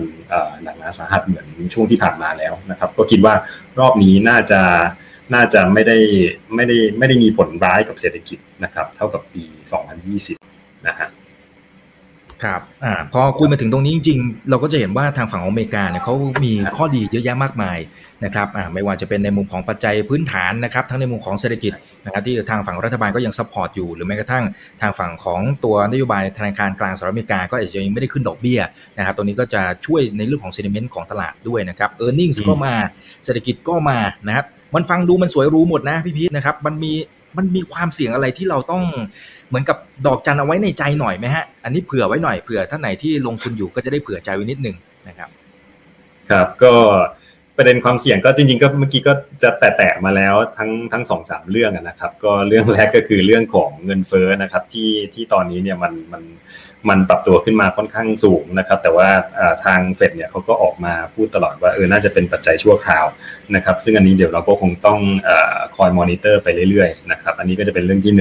ะครับแต่ว่าเรื่องที่1เนี่ยมันก็จะหลีดมาสู่เรื่องที่2นะครับก็คือเรื่องของอการขึ้นอัตราดอกเบี้ยนโยบายในสหรัฐนะครับเพราะอะไรเพราะว่าถ้าเกิดว่าตัวความเสี่ยงเรื่องที่1เนี่ยก็คือเงินเฟ้อเนี่ยมันไม่ได้เป็นเรื่องชั่วคราวสมมุติว่ามันปรับขึ้นมาจริงแล้วก็นานกว่าที่เราคาดไว้เนี่ยมันก็จะทำให้ตัวของเฟดเนี่ยเขาขึ้นดอกเบี้ยนโยบายเร็วกว่าปกตินะครับเร็วกว่า แค่ไหนก็คือว่าจากที่เราคิดว่า 2023 นะครับถ้าเกิดเขาขึ้น 2022 เนี่ยก็ก็จะมีปัจจัยความเสี่ยงนะครับที่ที่ทำให้ตลาดตกใจได้นะครับ ก็ก็เดี๋ยวอาจจะต้องดูกันไปนะครับ แต่ว่าถ้าเกิดว่าเกิดเกิดการขึ้นดอกเบี้ยเร็วกว่าตลาดคาดจริงถามว่ามันจะเป็นเหตุการณ์ประมาณไหนนะครับ ก็ผมคงอยากจะให้ย้อนคิดกลับไป เหตุการณ์ตอนต้นปีนะครับที่บอลยูในสหรัฐเนี่ยปรับตัวขึ้นมาค่อนข้างเร็วนะครับจากประมาณ 1%แล้วก็ขึ้นไปน่าจะสูงสุดที่ 1.8%ได้มั้งฮะถ้าเกิดผมจำไม่ผิดนะครับก็คือจะเป็นการปรับขึ้นของบอลยูที่ขึ้นมาค่อนข้างเร็วนะครับแล้วก็หุ้นที่โดนคืออะไรก็คือหุ้นที่จะเป็นเขาเรียกว่าหุ้นที่มีหุ้นที่มีดูเรชันค่อนข้างสูงนะครับแปลว่าอะไรแปลว่าหุ้นที่อาศัย cash flow นะครับในอนาคตในเชิงของ valuation เนี่ยค่อนข้างเยอะ จะเป็นหุ้นที่ณปัจจุบันอาจจะมี e a r n i n g ที่ค่อนข้างน้อย หรือ e a r n i n g ที่เรียกว่าติดลบแล้วกันพวกซึ่งจะเป็นหุ้นในกลุ่มบริษัทเทคทั้งหลายนะครับที่ที่ที่อาจจะยังเป็นบริษัทเล็กอยู่นะฮะก็จะมีความเสี่ยงเพราะว่ามันจะมีความเซนซิทีฟกับดอกเบี้ยค่อนข้างสูงนะครับแต่นอกจากนั้นถ้าเกิดว่าถ้าเกิดว่าตัวของ เงินเฟ้อมันไม่ได้ถ้าเกิดเป็นเรื่องชั่วคราวนะครับแล้วก็เฟดขึ้นดอกเบี้ยปี2023เราก็คิดว่าอาจจะมีประเด็นความเสี่ยงด้านนี้ค่อนข้างต่ำอยู่นะครับแล้วก็เรื่องที่ 3 นี้ก็จะเป็นเรื่องของไวรัสสายพันธุ์ใหม่นะครับเราก็ไม่รู้ว่าหลังจากเดลต้าเนี่ยเจ้าไวรัสสายพันธุ์มูหรือ Mu นะครับไม่แน่ใจว่าเรียกเรียกถูกหรือเปล่านะครับ ไม่รู้ว่าญี่ปุ่นใช่ไหมฮะที่ที่มันมาที่ญี่ปุ่นแล้วใช่ไหมครับอ่า Mu Mu ก็ไม่ทราบว่าโอเคมานะพี่พี ก็ล่าสุดก็เห็นว่าเอ้ติดไป 30 กว่าประเทศ 40 ประเทศนะครับ ก็แบบพอเห็น headline ก็รู้สึกมีความเสียวๆอยู่เล็กน้อยนะครับ ก็คงต้องดูต่อไปว่าไอ้ตัววัคซีนแต่ละประเทศเนี่ยมันยังให้ภูมิคุ้มกันที่ดีอยู่หรือเปล่านะครับ อ่า ครับครับอ่าก่อนที่เราจะไปดูกลยุทธ์ในการลงทุนในตลาดหุ้นอเมริกานะครับ คุณโจถามเข้ามา น่าสนใจนะครับเขาบอกว่าเอ๊สอบถามหน่อยนะครับพอดีเห็นตารางของพี่พีเมื่อสักครู่นี้นะครับที่ทำตารางคาดการณ์ตัว taper นะครับเอ๊ะทำไมถึงบางเดือนเนี่ยถึงคาดการณ์ว่าเขาจะไม่ทำ taper นะครับอะเดี๋ยวย้อนกลับไปให้ดูกันแบบชัดๆเลยแล้วกันนะครับ อันนี้จะได้เข้าใจตรงกันนะครับ ว่าคุณโจเขาหมายถึงตรงไหนอย่างไรนะครับ ก็น่าจะหมายถึงหน้านี้นะนะครับอ่าไปไหนละ นะครับนะน่าจะหมายถึงหน้านี้นะครับที่บอกว่าเนี่ยบางเดือนนะฮะเช่นเดือนกุมภาพันธ์พฤษภาคม สิงหาคมปี 2022 ครับพี่พีททำไมเหมือนเหมือนคาดการว่าจะปล่อยว่างเอาไว้ มันเป็นจังหวะอย่างอันนี้เป็นอันนี้เป็นเรื่องเทคนิคของของตารางนิดหนึ่งนะครับ เพราะว่าเพราะว่าตัวของการประชุมเฟดนะฮะที่เรียกว่าไอตัว FOMC ใช่ไหมฮะมันไม่ได้มีทุกเดือน นะครับก็คือที่มันจะมีอยู่ในเดือนที่ผมลงวงเล็บว่าเป็นมีติ้งนะครับก็คือก็คือเดือนอ่าสิบเอ็ดเดือนสิบสองเดือนหนึ่งอ่าเดือนสามเดือนสี่นะครับเดือนหกเดือนเจ็ดแล้วก็เดือนเก้านะครับฉะนั้นที่เว้นว่างไว้เนี่ยไม่ใช่อะไร เพราะว่าเฟดไม่มีประชุมเดือนนั้นนะครับ แล้วก็พอเขาพอเขามีประชุมเนี่ย เราก็คิดว่าพอมีประชุมปุ๊บเขาก็จะประกาศว่าโอเค เราครั้งนี้เราจะลดอีกสิบสิบอ่าหนึ่งหมื่นห้าพันอ่าล้านเหรียญอ่าต่อเดือนนะครับ ครับครับโอเคแม่คุณโจช่างสังเกตนะนะครับไวมากก็ไวมากนะครับโอเคเอาละฮะพอเราเห็นภาพแบบนี้แล้วก็ต้องถามต่อแล้วครับว่า เนื่องจากว่ากองทุนนะครับหรือว่ากลยุทธ์ในการที่เข้าไปลงทุนในทางฝั่งอเมริกาเนี่ยก็ค่อนข้างจะมีความหลากหลายเหมือนกันนะฮะถ้าเป็นในมุมของพี่พีทเอง ลงทุนแบบไหนถึงจะตอบโจทย์นะครับกับสภาพแวดล้อมอะไรต่างๆเซนิเมนต์ต่างๆที่เราไล่ไปตั้งแต่ตอนต้นจนถึงตอนนี้นะครับ เชิญเลยฮะฮะก็ในรอบนี้นะครับเราก็คิดว่า ตัวกองทุน principal เนี่ย USEQ เนี่ยก็มีความน่าสนใจนะครับ เพราะว่าไอกองแม่ที่เราไปลงทุนเนี่ยมันคือตัวกองทุน ETF นะครับก็คือตัวของ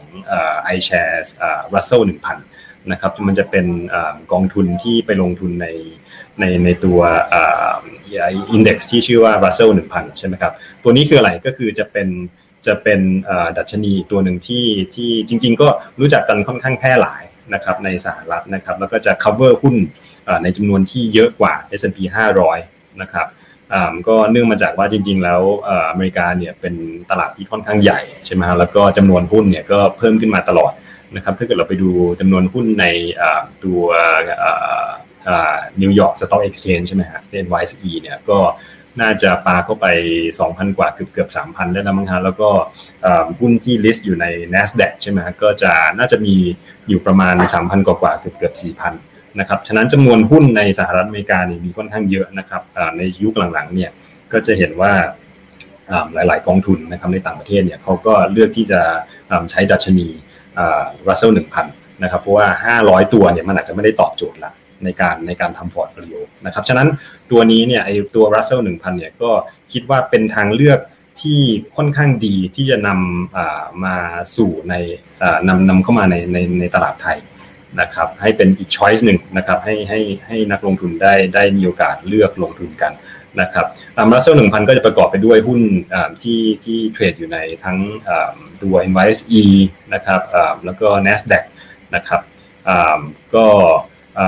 ดัชนีตัวนี้มันมันมันมาอย่างไงก็คือว่ามันจะเป็นหุ้น 1,000 ตัวแรกที่มีขนาดใหญ่สุดนะครับในในสหรัฐอเมริกานะครับแล้วก็อินเด็กซ์ตัวนี้เนี่ยมันจะมีการรีไวซ์นะครับทบทวนนะครับทุกๆปีนะครับประมาณเดือน 6 นะครับแล้วก็หุ้น IPO ที่เป็นหุ้น IPO ใหม่ๆเนี่ยจะถูกนำเข้ามาในดัชนีเนี่ยทุกๆไตรมาสนะครับก็จะเป็นข้อมูลโดยคร่าวนะครับของ Russell 1000 นะครับหน้าถัดไปนะฮะ แต่เขาดูเฉพาะ Market Cap ใช่ไหมครับพี่พีทคือตัวไหนที่สมมติ Market Cap ใหญ่ปั๊บก็ก็จะปรับเข้ามาทันที ตัวไหนที่ด้อยลงไปปั๊บก็ถูกเตะลงไปอะไรประมาณนั้นถูกไหมฮะเรื่องจริง ๆ เรื่องหลักสุดเนี่ยจะเป็นเรื่องของ Market Cap นะครับแล้วก็มันก็จะมีรายละเอียดยิบย่อยนะครับ เรื่องของว่าตัวฟรีโฟลดเนี่ยมันมันมันเข้าตามเกณฑ์เขาไหมอ่าแล้วก็พวกแบบเอ่อ พวกเรื่องของกำไรต่างๆ นานาอย่างเงี้ยครับแต่ว่าเรื่องหลักเรื่องหลักก็คือเรื่องของ market cap ครับอ่าอย่างน้อยๆคือคือมันก็แทบจะเป็นสิ่งที่การันตีให้กับเราในระดับหนึ่งแหละนะครับว่าไอ้หุ้นที่อยู่ในตรงเนี้ยหนึ่งพันตัวเนี่ยมันก็เป็นหุ้นที่ดีนะเป็นหุ้นขนาดใหญ่ฟรีโฟลดดีนะครับโอกาสในการเติบโตก็ก็ยังมีอยู่อ่านี่เชิญเลยครับครับก็จริง ๆ คิดว่ามันมันมันน่าสนใจนะครับ เพราะว่าเพ ราะว่าถ้าเกิดเราดูหุ้นห้าร้อยตัวนะครับในดัชนี Russell 1000ใช่ไหมครับที่ที่จะเป็น500ตัวถัดไปจาก S&P 500 เพราะ500ตัวแรกเนี่ยมันมันเหมือนกันอยู่แล้วนะครับ500ตัวถัดมาเนี่ยมีจำนวนถึง 243 ตัวนะครับที่มีผลตอบแทนที่เยอะกว่า S&P 500 นะครับในในในในระยะเวลาปีนี้นะครับฉะนั้นการเพิ่มจำนวนหุ้นจาก 500 มา 1,000 เนี่ยก็คิดว่า เป็นการเพิ่มอัตราเป็นเป็นการเพิ่มโอกาสในการลงทุนเช่นกันนะครับแล้วก็ข้อมูลอีกส่วนหนึ่งนะครับก็คือเรื่องของเรื่องของตัว top 10 holding นะครับเรื่องของส่วนประกอบของอุตสาหกรรมนะครับจริงๆก็ค่อนข้างที่จะมีความคล้ายคลึงนะครับกับ S&P 500 นะครับโดยที่เราถ้าเกิดเราดูตัว top 10 holding ใช่ไหมครับก็จะเป็นรายชื่อเหมือนกันนะครับก็คือ Apple Microsoft นะครับ Amazon Facebook Google Tesla Berkshire นะครับ Nvidia JP Morgan นะครับจริงสิบตัวนี้เหมือนกันอยู่แล้วนะครับตัวอุตสาหกรรมที่ใหญ่ที่สุดในในในในกองทุนนี้นะครับก็คือตัวของ Information Technology นะครับ 27%นะครับทางด้านซ้ายมือวงกลมโดนัทตัวล่างนะครับแล้วก็ถัดมาก็จะเป็น Healthcare 13%นะครับแล้วก็ consumer discretionary financial communication ก็ถัดมาเรื่อยๆที่ที่ประมาณ 11-12%นะครับก็ก็ก็จะเห็นว่าก็จะมีเทคอยู่ส่วนประมาณหนึ่งเหมือนกันนะครับ 27%นะครับทั้งนี้ทั้งนั้นเนี่ยตัวเทคที่เราเห็นในนี้เนี่ยมันก็จะเป็นเทคที่กึ่งเทคกึ่งกึ่งคอน sumer นะครับยกตัวอย่างเช่น Apple เนี่ยมันก็มันก็ถูกคลาสสิฟายว่าเป็นเทคแต่ว่าด้วย Product ของเขาเนี่ยมันก็คือ Product ที่เป็น Product ที่ใช้ชีวิตประจำวัน ใช่ถูกต้องครับก็ฉะนั้นเนี่ยมันก็จะเป็น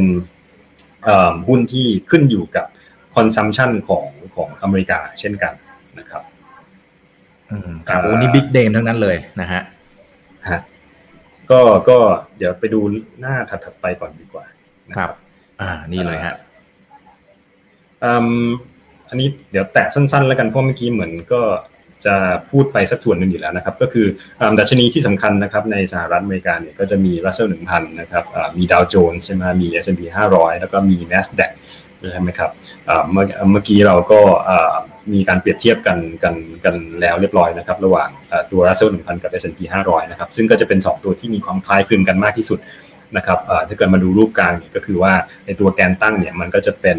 ขนาดของของ market cap นะครับของหุ้นนะครับโดยที่ S&P 500เนี่ยมันใหญ่กว่า Russell 1000 อยู่แล้ว เพราะว่ามันคือ 500 ตัวแรกนะครับแล้วก็แกนนอนเนี่ยมันก็จะบอกว่าcharacter ของ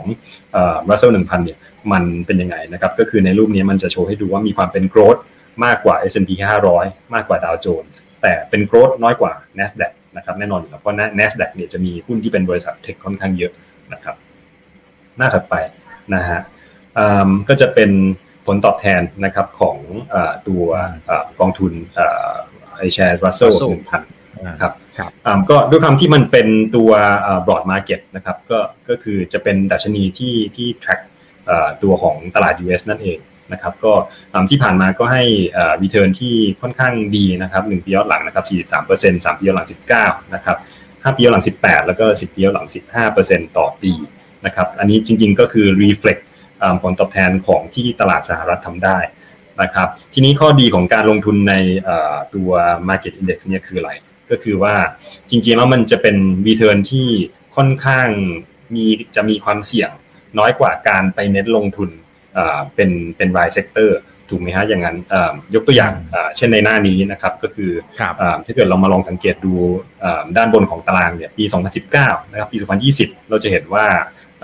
อุตสาหกรรมเทคเนี่ยจะเป็นกลุ่มอุตสาหกรรมที่มี performance ที่ดีที่สุดนะครับในปี 2019 ปี 2020 นะครับ แต่ว่าปี 2021 เนี่ยปรากฏว่าผลตอบแทนมันก็ตกควบลงมานะครับก็หลาย ๆ หลาย ๆ กองทุนต่างประเทศที่เน้นลงทุนในสไตล์ของ growth ใช่ไหมก็จะมีความลำบากในปีนี้สักเล็กน้อยนะครับ เพราะว่าปีที่แล้วมันขึ้นมาค่อนข้างเยอะครับถ้าเกิดเราไปดูในด้านของ valuation เนี่ยก็ถือว่าแพง นะครับฉะนั้นก็ทำให้ปีนี้เนี่ยมันค่อนข้างตื้อๆนะครับก็คงต้องรอให้เรื่องของ e a r n i n g มันโตกลับขึ้นมาก่อนทำให้ valuation เนี่ยมันมันถูกลงนะครับอีกตัวอย่างหนึ่งก็คือเรื่องของตัว Energy นะครับกลุ่มอุตสาหกรรมที่เป็นกลุ่มพลังงานนะครับปี 2019 ปี 2020 เนี่ยก็จะเห็นว่ามันอยู่ด้านด้านด้านล่างของตารางเลยนะครับตั้งแต่ 2018 2019 2020 นะครับแต่ว่าปีนี้ก็ กลายเป็นว่ามันมันมันพลิกขึ้นมาแล้วก็แล้วก็แล้วก็เป็นตัวที่ให้ผลตอบแทนสูงที่สุดนะครับในในหมู่อุตสาหกรรมทั้งหมดนะครับ แต่ว่าประเด็นนี้ก็คือที่ที่อยากจะยกขึ้นมาก็คือว่าการลงทุนที่เน้น sector เนี่ยบางทีเราก็เข้าเข้าไม่ทันออกไม่ทันนะครับฉะนั้นสำหรับคนที่อาจจะ Market Timing ไม่ไหวเท่ากับอาจจะเป็นผู้จัดการกองทุนที่เก่งเรื่องการเทรดนะครับก็ก็ อาจจะเป็นตัวเลือกหนึ่งนะครับที่ที่ที่อาจจะดีกว่านะครับการต้องไปคอยซื้อซื้อขายขายนะครับหลาย ๆ กองทุนด้วยกันเพื่อที่จะทำ Market Timing นะครับใช่ครับแล้วแล้วการลงทุนสไตล์แบบนี้เนี่ยก็จะสังเกตเห็นว่าจริง ๆ มันอาจจะไม่ได้ท็อปไม่ได้อยู่บนสุดนะครับแต่ว่ามันจะอยู่ประมาณจริง ๆ ก็กึ่งกึ่งกลางๆค่อนไปทางบนซะด้วยซ้ำแต่มันก็จะเป็นแบบเนี้ยแทบจะทุกปีเลยนะอย่างแล้วก็อย่างที่พี่พีทบอกว่าความเสี่ยงมันก็มันก็ เหมือนกับไม่ต้องลุ้นอะไรมากมาย มันก็ได้ประมาณเนี้ยนะครับเนี่ยอยู่กลางๆตลาดนะครับการลงทุนก็สบายใจนะครับโอเคอ่าแล้วสิ่งสิ่งหนึ่งที่เรารู้ตอนนี้ก็คือว่าอเมริกายังไงหุ้นมันน่าจะมาแน่นะครับเราเราก็คิดว่าความเสี่ยงที่เราคิดว่ามันแพงแล้ว เราน่าจะปรับฐานไหมหรือว่าการลด QE ก็ตามนะครับ ซึ่งเราคิดว่ามันไม่ใช่ประเด็นความเสี่ยงเท่าไหร่ แล้วก็อเมริกาเนี่ยมันเคยเจอเรื่องของ QE มาแล้วใช่ไหมครับปี 2013 ก็ปรากฏว่ามันก็ไม่ได้เป็นความเสี่ยงที่น่ากังวลขนาดนั้นนะครับปรับฐานอย่างมากก็ 5% 6%นะครับฉะนั้นคิดว่าการลงทุนในหุ้นสหรัฐเนี่ยมันมันน่าจะตอบโจทย์นะครับในเรื่องของการเข้าสู่ระยะของของวัฏจักรเศรษฐกิจข้างหน้านะครับที่เราเรียกว่า mid cycle ครับครับแต่มีคุณทวรัตน์นะครับถามเข้ามาแทรกนิดนึงนะครับพอดีมันเกี่ยวข้องนิดนึงคือเขาบอกว่าเอาแล้วอย่างนี้ในปี 2023ครับที่ที่เราคุยกันเมื่อสักครู่นี้ครับที่บอกว่ามันอาจจะมีการขึ้นอัตราดอกเบี้ยนะครับถ้าถ้าเป็นไปตามดอทพลอตนะครับทีนี้คำถามก็คือว่าเอ้ยอย่างเงี้ยอย่างรัสเซลหนึ่งพันเนี่ยมันมันจะลงไหมฮะ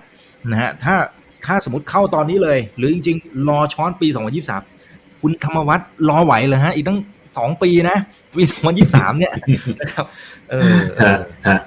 ก็จริง ๆ ก็จะบอกว่าไม่ต้องกังวลก็ไม่ได้นะครับเพราะว่า 2023 เนี่ยน่าจะเป็นน่าจะเป็นน่าจะเป็นอีกจุดหนึ่งที่ที่อาจจะต้องลองกลับมาประเมินสถานการณ์กันอีกรอบหนึ่งว่าเขาจะขึ้นดอกเบี้ยแล้วมันจะกระทบตลาดทุนไหมนะครับแต่ว่าถ้าเกิดเรารอไปถึงตอนนั้นเนี่ยเราอาจจะพลาด เรียกว่าผลตอบแทนนะครับที่ที่ที่เราน่าจะได้มาจากตลาดสหรัฐว่าอย่างน้อยๆเนี่ยเวลาเราเข้าไปลงทุนในตลาดสหรัฐเนี่ยเราก็จะมองอยู่แล้วน่าจะประมาณ 10%ต่อปีนะครับถ้าเกิดเราไม่ได้ 15%ต่อปี เราก็มองไว้อยู่ประมาณ 10%ต่อปีนะครับถ้าเกิดกลับไปดูผลตอบแทนตามสถิติย้อนหลังนะครับก็ก่อนจะถึงตอนนั้นก็คือประมาณ 2 ปีได้นะครับเราก็มองไว้ว่า 20%เนี่ยก็ก็ก็น่าจะมีให้เห็นกันนะครับสำหรับดัชนีของสหรัฐ ครับครับครับโอ้แม่เราคุยกันเพลินมากนะครับ นี่เกือบชั่วโมงหนึ่งละงั้นเดี๋ยวขอไปตะลุยตรงไส้ในนะครับ ตรงนี้ก่อนนะฮะเผื่อจะได้ขยายความให้กับทุกท่านที่สนใจกันอยู่นะครับ ตอนนี้ 700 ท่านฝากกดไลค์กดแชร์ทุกช่องทางด้วยนะครับ เชิญต่อเลยครับ ครับก็ เดี๋ยวไปดูหน้า 25 เลยก็ได้ฮะอันนี้น่าจะมันมันน่าจะเป็นโลโก้ซ้ำกันอยู่แล้วอ่าโอเค ก็อันนี้จะเป็น top 10 holding นะครับ ซึ่งเมื่อคู่จริง ๆ ก็แตกมามามาแล้วนะครับ Apple Microsoft Amazon Facebook นะครับ Google นะครับก็จะเป็นบริษัทที่ค่อนข้าง well known นะครับก็จะเป็นท็อป 10 ของของ Russell 1000 นะครับ แต่ว่าสิ่งที่น่าสนใจเนี่ยมันอยู่อีกหน้าหนึ่งนะครับ ก็คือหน้าที่ 26 นะครับโดยซึ่งโดยส่วนมากเนี่ยก็จะเป็น ตัวตัวที่ยกตัวอย่างมาให้ดูนะครับ ก็จะเป็นหุ้นที่ S&P 500 เนี่ยไม่มีนะครับก็จะเป็นหุ้นที่มีความน่าสนใจนะครับ อย่างเช่น Novavax ที่เป็นบริษัทผลิตวัคซีนนะครับ DoorDash เนี่ยที่เป็นตัวตัวฟู้ด delivery ออนไลน์ใช่ Beyond Meat นะครับที่จะเป็นอาหารทางเลือกนะครับหรือ Snowflake ที่ทำเกี่ยวกับเรื่องของ Cloud นะครับ Cloud Computing นะครับ Virgin Galactic นะครับที่มีข่าวไปไม่นานมานี้นะครับที่เซอร์ริชาร์ดเบนสันไปสู่ชั้นบรรยากาศชั้นอวกาศได้สำเร็จนะครับแล้วก็การมินจริงๆการมินนี้น่าจะมีใน S&P 500 นะครับ แต่ว่าตัวอย่างที่ยกให้ดูก็คือว่ามันจะเป็นมันจะมีบริษัทที่น่าสนใจนะครับที่ S&P 500 เนี่ยไม่สามารถตอบโจทย์ได้นะครับนอกจากนั้นก็เชิญเลยครับ อ๋อมันก็จะมีมันก็จะมีบริษัทแบบยกตัวอย่างเช่นเกมสต็อปนะฮะที่ที่ที่เป็นข่าวอยู่เรื่อยๆนะครับมันก็จะอยู่ในบราซิลหนึ่งพันนะครับแล้วก็แล้วก็ไม่ได้อยู่ใน S&P 500นะครับก็จะมีบริษัทมันมันก็จะมีบริษัทประมาณนี้ครับซึ่งซึ่งก็ซึ่งก็ตอบโจทย์ถ้าเกิดลงทุนในบราซิลหนึ่งพัน ครับแล้วก็จริง ๆ หุ้นเหล่านี้มันก็อยู่ในหน้าข่าวมาเรื่อยๆนะครับแทนที่เราจะดูข่าวเฉยๆนะจริงๆเนี่ยเราเป็นเจ้าของเขาด้วยได้ด้วยเนี่ยนะเนี่ยนะฮะนะฮะแล้วก็หรือบางคนจริง ๆ อาจจะเป็นลูกค้าของการมินในยกตัวอย่างนะอันนี้เนี่ยก็จะเป็นโอกาสในการเข้าไปลงทุนด้วยนะครับนะครับโอเคทีนี้มาดูหน้าหนึ่งนะครับก็ก็อันนี้ก็จะเป็น sector แต่ละ sector นะครับกลุ่มอุตสาหกรรมในในวัสดุหนึ่งพันนะครับจริงๆก็อาจจะดูยากนิดนึงแต่ว่า ประเด็นของหน้านี้ก็คือว่าโดยมุมมองนะครับของของการลงทุนในสหรัฐอเมริกาเนี่ยเราคิดว่าในช่วงในช่วง 2 ปีข้างหน้าเนี่ยประเด็นที่น่าจะเป็นประเด็นที่น่าจะเป็นปัจจัยบวกนะครับสำหรับอเมริกาก็คือเรื่องของ consumptionนะครับเพราะอะไรเพราะว่าตั้งแต่ปี 2020 ที่เกิดเรื่องเนี่ยก็ปรากฏว่า แต่ละคนก็ต้องอยู่บ้านใช่ไหมฮะก็ไม่ได้ออกมาจับจ่ายใช้สอยเท่าที่ควรใช่ไหมฉะนั้นก็จะมีเขาเรียกว่ามีมี saving ค่อนข้างเยอะนะครับจากซึ่งจากตัวเศรษฐกิจปกติเนี่ย saving ในสหรัฐเนี่ยมันจะมันจะอยู่ประมาณ7%นะครับในช่วงเศรษฐกิจ 10 ปีที่ผ่านมานะครับแต่ว่าพอเกิดวิกฤตเศรษฐกิจเนี่ยก็ปรากฏว่าเซฟิงเนี่ยอัตราการการการการออมเนี่ยในสหรัฐเนี่ยมันพุ่งขึ้นไปถึง 20-30% นะครับแล้วก็ณปัจจุบันเนี่ยมันเพิ่งที่เพิ่งเพิ่งจะปรับลดลงมานะครับปัจจุบันอยู่ที่ 10%นะครับก็จะมีรูม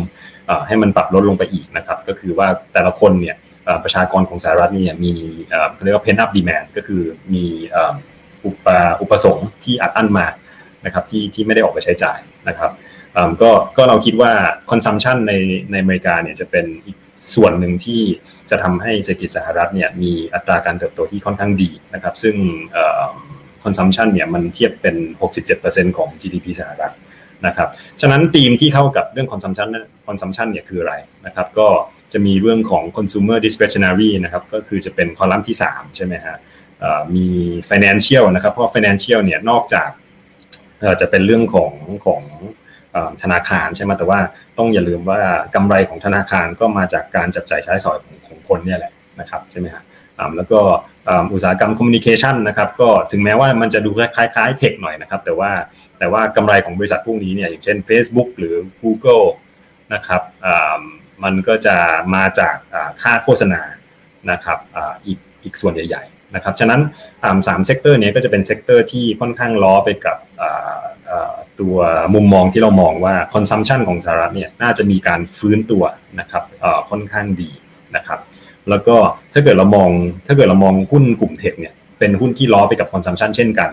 นะครับก็จะเป็นก็จะเป็นอีกส่วนหนึ่งที่บวกเข้ามานะครับในเชิงของอุตสาหกรรมที่เราคิดว่าน่าจะมีน่าจะมีผลประกอบการที่ค่อนข้างดีนะครับสี่ sector นี้บวกกันน่าจะได้สักประมาณ 70%ของของ Market Cap ของของอเมริกาแล้วมั้งครับ อืมครับก็เท่ากับว่าเรากำลังจะเติบโตไปพร้อมกับทั้งตลาดของเขานะครับ แล้วก็เศรษฐกิจของเขาไปในตัวด้วยนะครับคุณสุทธิลักษ์บอกว่าเห็นหัวข้อรีบเข้ามาดูเลยค่ะกำลังหาตัวลงที่ US พอดีเลย แต่ว่า all time high ตลอดก็เลยยังกล้ากลัวๆหน่อยนะครับเพราะฉะนั้นทางพี่พีทเองเนี่ยต้องให้ความมั่นใจแล้วล่ะครับ มีประเด็นอะไรบ้างจริง ๆ แล้ว all time high เนี่ยมันเป็นสิ่งที่ดีนะครับแปลว่ามันมีมันมีปัจจัยบวกที่สามารถทำให้หุ้นเนี่ย มันเทรดขึ้นไปในราคาที่มันที่มันไม่เคยเทรดมาก่อน มันมันคือมันคือราคาที่เป็นภาพสะท้อนของของปัจจัยพื้นฐานที่เป็นปัจจัยที่ดีอ่าเข้ามาเรื่อยๆนะครับ ถ้าเกิดถ้าเกิดหุ้น make all time low เนี่ย ผมคิดว่าน่าจะน่าจะน่าจะเป็นความกังวลมากกว่านะครับ ฉะนั้น ฉะนั้นพอหุ้นมัน make all time high เนี่ย เราก็กลับมาดูแล้วว่า โอเคในเรื่องของเศรษฐกิจเนี่ย มันปรับตัวดีขึ้นจริงหรือเปล่า เป็นจุดที่1น นะครับก็คือว่าโอเค จุดนี้เรากลับไปดูแล้วมันเป็นการฟื้นตัวที่ดี แล้วก็ยังไม่ได้ฟื้นตัวมานานมาก เหมือนช่วง 2018 2019 ที่โอเค มันก็ผ่านมาแล้วหลายสิบปีเอ้ยเป็นเป็นเป็นสิปีใช่ไหมโทษทีก็เป็น 10 ปีจากแฮมเบอร์เกอร์คริสิสนะครับแล้วก็ในเรื่องของนโยบายเศรษฐกิจนะครับว่ามีไหมนะครับก็ปรากฏว่ามีนะครับมีมีก้อนที่ยังเถียงกันไม่เสร็จเลยด้วยซ้ำนะฮะก็คือ 1 ล้านล้านนะครับแล้วก็อีก 3.5 ล้านล้านนะครับฉะนั้นเรื่องของนโยบายเนี่ย ก็คิดว่าเป็นปัจจัยบวกที่ค่อนข้างดีเช่นกันนะครับ ส่วนนโยบายการเงินที่กำลังจะกลายเป็นความเสี่ยงในในอดีตก็ศึกษามาแล้วใช่ไหมก็ปรากฏว่าเออมันก็มันก็เสี่ยงนะแต่ว่ามันก็ไม่ได้เสี่ยงขนาดนั้นนะครับ ที่ผ่านมาก็ผ่านมาได้นะครับ แล้วก็อาจจะเป็นเรื่องของรอบนี้ก็เป็นเรื่องของวัคซีนนะครับ ซึ่งสหรัฐนี่เขาก็ฉีดไปเยอะแล้ว นะครับฉะนั้นเราก็คิดว่าเรื่องของปัจจัยพื้นฐานด้านเศรษฐกิจเนี่ยโอเค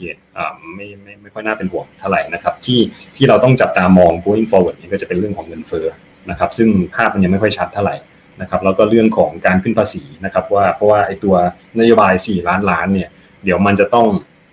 มีการคุยกันว่าเอาเงินที่ไหนมาจ่ายนะครับ ฉะนั้นจุดนี้ก็จะเป็นอีกจุดหนึ่งที่เดี๋ยวน่าจะต้องมอนิเตอร์สักเล็กน้อยนะครับ เพราะว่า เพราะว่าถ้าเกิดเขาไปประกาศขึ้นอัตราภาษีนะครับในวงกว้างเนี่ยมันก็จะเป็นประเด็นความเสี่ยงนะครับ แต่ว่าข่าวล่าสุดนะครับที่ลองย้อนกลับไปดูเนี่ยก็ปรากฏว่าเขาน่าจะโฟกัสการขึ้นภาษีเนี่ยไปในสู่ตัวคนที่เขาเรียกว่ามีความมั่งคั่งค่อนข้างสูงนะครับ แล้วก็แล้วก็ส่วนหนึ่งนี้ก็จะไปขึ้นอัตราภาษีบริษัทเอกชนนะครับ แต่ว่าณจุดนี้เราคิดว่ายังไม่น่าจะเป็นความกังวลสักเท่าไหร่นะครับจะประมาณนี้ครับโอเคนะครับอ่าแล้วถ้าสนใจเนี่ยจะมีช่องทางไหนอย่างไรบ้างนะครับ ที่จะสามารถสอบถามข้อมูลเพิ่มเติมนะครับ หรือว่าจะสรุปเป็นฟันฟีเจอร์นะครับเผื่อคุณผู้ชมท่านไหนที่เขาสนใจจะได้ติดตามกันนะครับโอเคงั้นเดี๋ยวตรงนี้ก็ขออนุญาตไปเร็วๆแล้วกันนะครับ กองทุนเปิด US principal US equity fund นะครับก็ความเสี่ยงระดับ 6 ใช่ไหมฮะจะเป็นอันนี้จะเป็นการลงทุนในกองทุนตราสารทุนนะครับจะเป็นลักษณะ feeder fund นะครับแล้วก็แล้วก็ลงทุนต่างประเทศเฉลี่ยรอบปีบัญชีไม่น้อยกว่า 80%นะครับ FX hedging นะครับก็จะเป็นการ hedging ตามดุลนะครับ แต่โดยปกติแล้วเราก็จะมีการ hedge ที่ค่อนข้างสูงนะครับประมาณ 80-85%ด้วยกันนะครับ IPO ช่วงวันที่ 8 ถึง 15 กันยายน นะครับเรื่องของ hedging เมื่อกี้พูดไปแล้วนะครับ80ถึง85%โดยประมาณนะครับ ค่าธรรมเนียค่าธรรมเนียมนะครับก็จะอยู่ที่ 1.5%นะครับถ้าอันนี้น่าจะตัวทีนะครับค่าธรรมเนียมการขายนะครับ 1.5%แล้วก็ค่าธรรมเนียมการจัดการนะครับ 1.6%นะครับ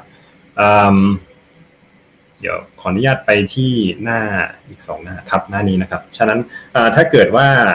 สนใจนะครับก็สามารถติดต่อรับหนังสือชี้ชวนนะครับ หรือสอบถามรายละเอียดเพิ่มเติมได้ที่บริษัทหลักทรัพย์จัดการกองทุน Principal นะครับโทร 0 2 6 8 6 9 5 9 5 นะครับ แล้วก็เว็บไซต์ของเรานะครับ www principal th นะครับหรือหรือ mobile application นะครับ principal th นะครับช่องทางการขายนะครับก็คือธนาคาร CIMB นะครับทุก สาขานะครับ แล้วก็ผู้สนับสนุนการขายนะครับทุกประเทศนะครับครับแต่ก่อนที่จะเข้าไปลงทุนยังไงก็สอบถามข้อมูลเพิ่มเติมก่อนแล้วกันนะครับ จะได้เข้าใจนะครับมากยิ่งขึ้นแล้วก็รวมถึงทางฝั่งของความเสี่ยงด้วยถ้ามั่นใจก็ลงทุนไปได้เลยนะครับนะฮะคุณพิชัยนะครับก็บอกว่ามีความเห็นอย่างไรบ้างครับ อันนี้อาจจะขออีกสักหนึ่งถึงสองคำถามพอแล้วนะครับนะครับเราคุยกันพอสมควรละเกินหนึ่งชั่วโมงมาเล็กน้อยแล้วนะครับ คุณพิชัยบอกว่ามีความเห็นอย่างไรที่คนบางส่วนนะครับ ตอนนี้เริ่ม เริ่มไหลไปที่ตลาดอื่นๆนะครับ เช่นทางฝั่งของคริปโตเป็นต้น อันนี้มันจะมีผลต่อตลาดหุ้นโดยเฉพาะทางฝั่งของอเมริกาไหมครับผลต่อตลาดหุ้นคิดว่าไม่นะครับจริงๆจริง ๆ มันเป็นก็เป็นการลงทุนทางเลือกนะครับ แต่ว่าด้วยความที่ว่าคริปโตเคอเรนซีเนี่ยมันเป็นสินทรัพย์ที่ไม่ได้มีเขาเรียกว่าไม่ได้มี earnings support หรือไม่ได้มี เขาเรียกไม่ไม่ได้มีปัจจัยพื้นฐานนะครับฉะนั้นเนี่ยการขึ้นลงของเรื่องของของของสินทรัพย์คริปโตนะครับมันจะขึ้นอยู่กับสภาพคล่องในโลกเป็นหลักนะครับฉะนั้นไอตัวของนโยบายเฟดเนี่ยที่ที่มีการอัดฉีดสภาพคล่องเข้ามาตั้งแต่ปี 2020 เนี่ยมันจะเป็นตัวที่ช่วยทำให้ตัวพวกคริปโตเคอเรนซีต่างๆเนี่ยมันแวรี่ขึ้นมาได้ค่อนข้างเยอะนะครับฉะนั้นในระยะถัดไปเนี่ยก็คิดว่า การปรับนโยบายของเฟดเนี่ยก็น่าจะเป็นส่วนสำคัญนะครับ แต่ว่าถ้าเกิดไปดูเรื่องของ tapering เนี่ยจริงๆ tapering เนี่ยมันไม่ใช่การลดสภาพคล่องนะมันเป็นการลดอัตราการเพิ่มสภาพคล่องนะครับฉะนั้นคนที่คนที่คิดว่าอยู่กับคริปโตเคอเรนซีค่อนข้างเยอะนะครับ ผมก็คิดว่าการลดการเพิ่มสภาพคล่องเนี่ยอาจจะไม่ได้ประเด็นเท่ากับการเพิ่มดอกเบี้ยนะครับ ก็น่าจะเป็นอีกจุดหนึ่งที่ จะต้องให้ความระมัดระวังค่อนข้างสูงนะครับ เพราะอย่าลืมว่าคริปโตเนี่ยเป็นสินทรัพย์ที่ไม่มี e a r n i n g นะครับ อีกตัวอย่างที่คล้ายๆกันเนี่ยก็คือบริษัทที่มีเขาเรียกว่ามีการขาดทุนนะฮะยังไม่ได้ยังไม่ได้เทินกำไรเนี่ยเวลาที่เจอเรื่องของดอกเบี้ยที่ปรับขึ้นแรงและเร็วเนี่ยเราก็จะเห็นราคาหุ้นของบริษัทที่เป็น negative earning ปรับตัวลดลงมาค่อนข้างเยอะนะครับ ฉะนั้นด้วยการเปรียบเทียบแบบนี้นะครับ การลงทุนในคริปโตที่ไม่มี e a r n i n g เนี่ยผมก็คิดว่าอาจจะมีความคล้ายคลึงกันอยู่นะครับก็น่าจะเป็นประเด็นที่ต้องระมัดระวังค่อนข้างเยอะในปี 2023ครับเรามาระวังในการลงทุนกันด้วยนะครับ ส่วนเช่นเคยนะครับ ท่านไหนที่สนใจนะครับ แล้วก็อยากจะสอบถามข้อมูลก็ตามที่ขึ้นอยู่บนหน้าจอหน้าตอนนี้เลยนะครับ เดี๋ยวรบกวนให้พี่พีทฝากทิ้งท้ายถึงคุณผู้ชมทางบ้านกันหน่อยนะครับ ตอนนี้ยังอยู่กัน 600 ท่านนะครับ เรียนเชิญเลยครับ ก็ จริง ๆ การลงทุนในอเมริกาเนี่ยมันมันมันก็จะมีประเด็นนี้มามามาเรื่อยๆนะครับเพราะผมจำได้ตอนช่วงปี 2012 2013นะครับแล้วก็ปี 2018 ปี 2019เนี่ยผมก็จำได้ว่าผมก็จะมีความคิดเนี้ยมามามาคล้ายๆ กับรอบนี้ว่าตลาดหุ้นมันตลาดหุ้นอเมริกามันแพงนะครับแล้วก็แล้วก็คิดอยู่เสมอว่าเออถ้าเกิด ถ้าเกิดเราเลือกได้เนี่ยเราไปลงทุนที่ประเทศอื่นดีกว่าไหมก็ปรากฏว่าพอเราไม่ไม่ไม่เข้าไปลงทุนในสหรัฐสักทีเนี่ยเพราะเราต้องการที่จะทำ market timing เนี่ยก็ปรากฏว่าตลาดหุ้นอเมริกาเนี่ยมันให้ผลตอบแทนที่ที่ที่ดีทุกรอบแล้วเราก็แล้วเราก็มิสมันออกไปถ้าเกิดเราเราพยายามที่จะไปไปจับจังหวะ market timing นะครับจริงๆ รอบนี้เนี่ยผมก็คิดว่ามันค่อนข้างที่จะคล้ายกันนะครับ แล้วก็คิดว่า ตัวหุ้นอเมริกาเนี่ยมันมีปัจจัยบวกค่อนข้างเยอะทั้งทางด้านเศรษฐกิจทั้งทางด้านเออร์เน็งนะครับแล้วเราก็คิดว่ามันเป็นช่วงที่early มากๆนะครับในใน business cycle ของอเมริกานะครับฉะนั้นด้วย character ของมันเนี่ยที่มีความผันผวนค่อนข้างน้อยนะครับน้อยกว่าน้อยกว่าหุ้นตลาดพัฒนาแล้วนะครับทั้งยุโรปทั้งญี่ปุ่นนะครับแล้วก็ยิ่งน้อยกว่าเมื่อเทียบกับหุ้น emerging market นะครับฉะนั้นจริงๆแล้วเนี่ยอเมริกาเนี่ยควรที่จะเป็น core port นะครับของของทุกๆคนนะครับแล้วก็เราค่อยไปหยิบตัวที่เราคิดว่าน่าจะให้ผลตอบแทนค่อนข้างดีในเชิงของ sector หรือในเชิงของ thematic นะครับอย่างเช่น tech อย่างเช่น healthcare หรือ growth แล้วก็เราก็หยิบเข้ามาประกอบนะครับก็จะได้ portfolio ที่ออกมาแล้วก็มีความสมดุลนะครับก็คือมี core port ที่ปัจจัยพื้นฐานดีนะครับแล้วก็มีส่วนที่เป็นผลตอบแทนส่วนเพิ่มมาจากหุ้น sector หรือธีม thematic ต่างๆครับผมครับแล้วถ้าจัดพอร์ตดีๆเนี่ย ความเสี่ยงก็จะน้อยลงในขณะที่ผลตอบแทนมันก็จะสม่ำเสมอนะครับฮะถูกต้องครับครับก็ยังไงก็ฝากไว้ด้วยแล้วกันนะครับ principal USDQ นะครับครับครับอ่าท่านไหนที่สนใจก็ติดต่อเข้าไปได้นะครับ วันนี้ขอบพระคุณมากนะครับพี่พีทครับ นะครับขอบคุณครับที่ติดตามชมในทุกช่องทางด้วยนะครับ Facebook YouTube Twitter Clubhouse ด้วยนะครับ ครั้งหน้าจะเป็นเรื่องไหนเดี๋ยวรอติดตามชมนะครับ อย่าลืมนะครับว่าเริ่มต้นวันนี้ดีที่สุด ขอให้ท่านโชคดีและขอมีสุขภาพในการใช้ชีวิตนี่คือถามทันทีโดยเพจถามอีกกับอีกกับผมอีกบรรพตครับ วันนี้สวัสดีครับ ครับ ขอบคุณครับ ขอบคุณอีกครั้งนะครับ สวัสดีครับ ถ้าชื่นชอบคอนเทนต์แบบนี้ อย่าลืมกดติดตามช่องทางอื่นๆด้วยนะครับ ไม่ว่าจะเป็น Facebook, YouTube, Line Official, Instagram และ Twitter จะได้ไม่พลาดการวิเคราะห์และมุมมองเศรษฐกิจ และการลงทุนดีๆ แบบนี้ครับ อย่าลืมนะครับว่าเริ่มต้นวันนี้ดีที่สุด ขอให้ทุกท่านโชคดี และมีอิสรภาพในการใช้ชีวิต ผม อีกบรรพฒนาเพิ่มสุขครับ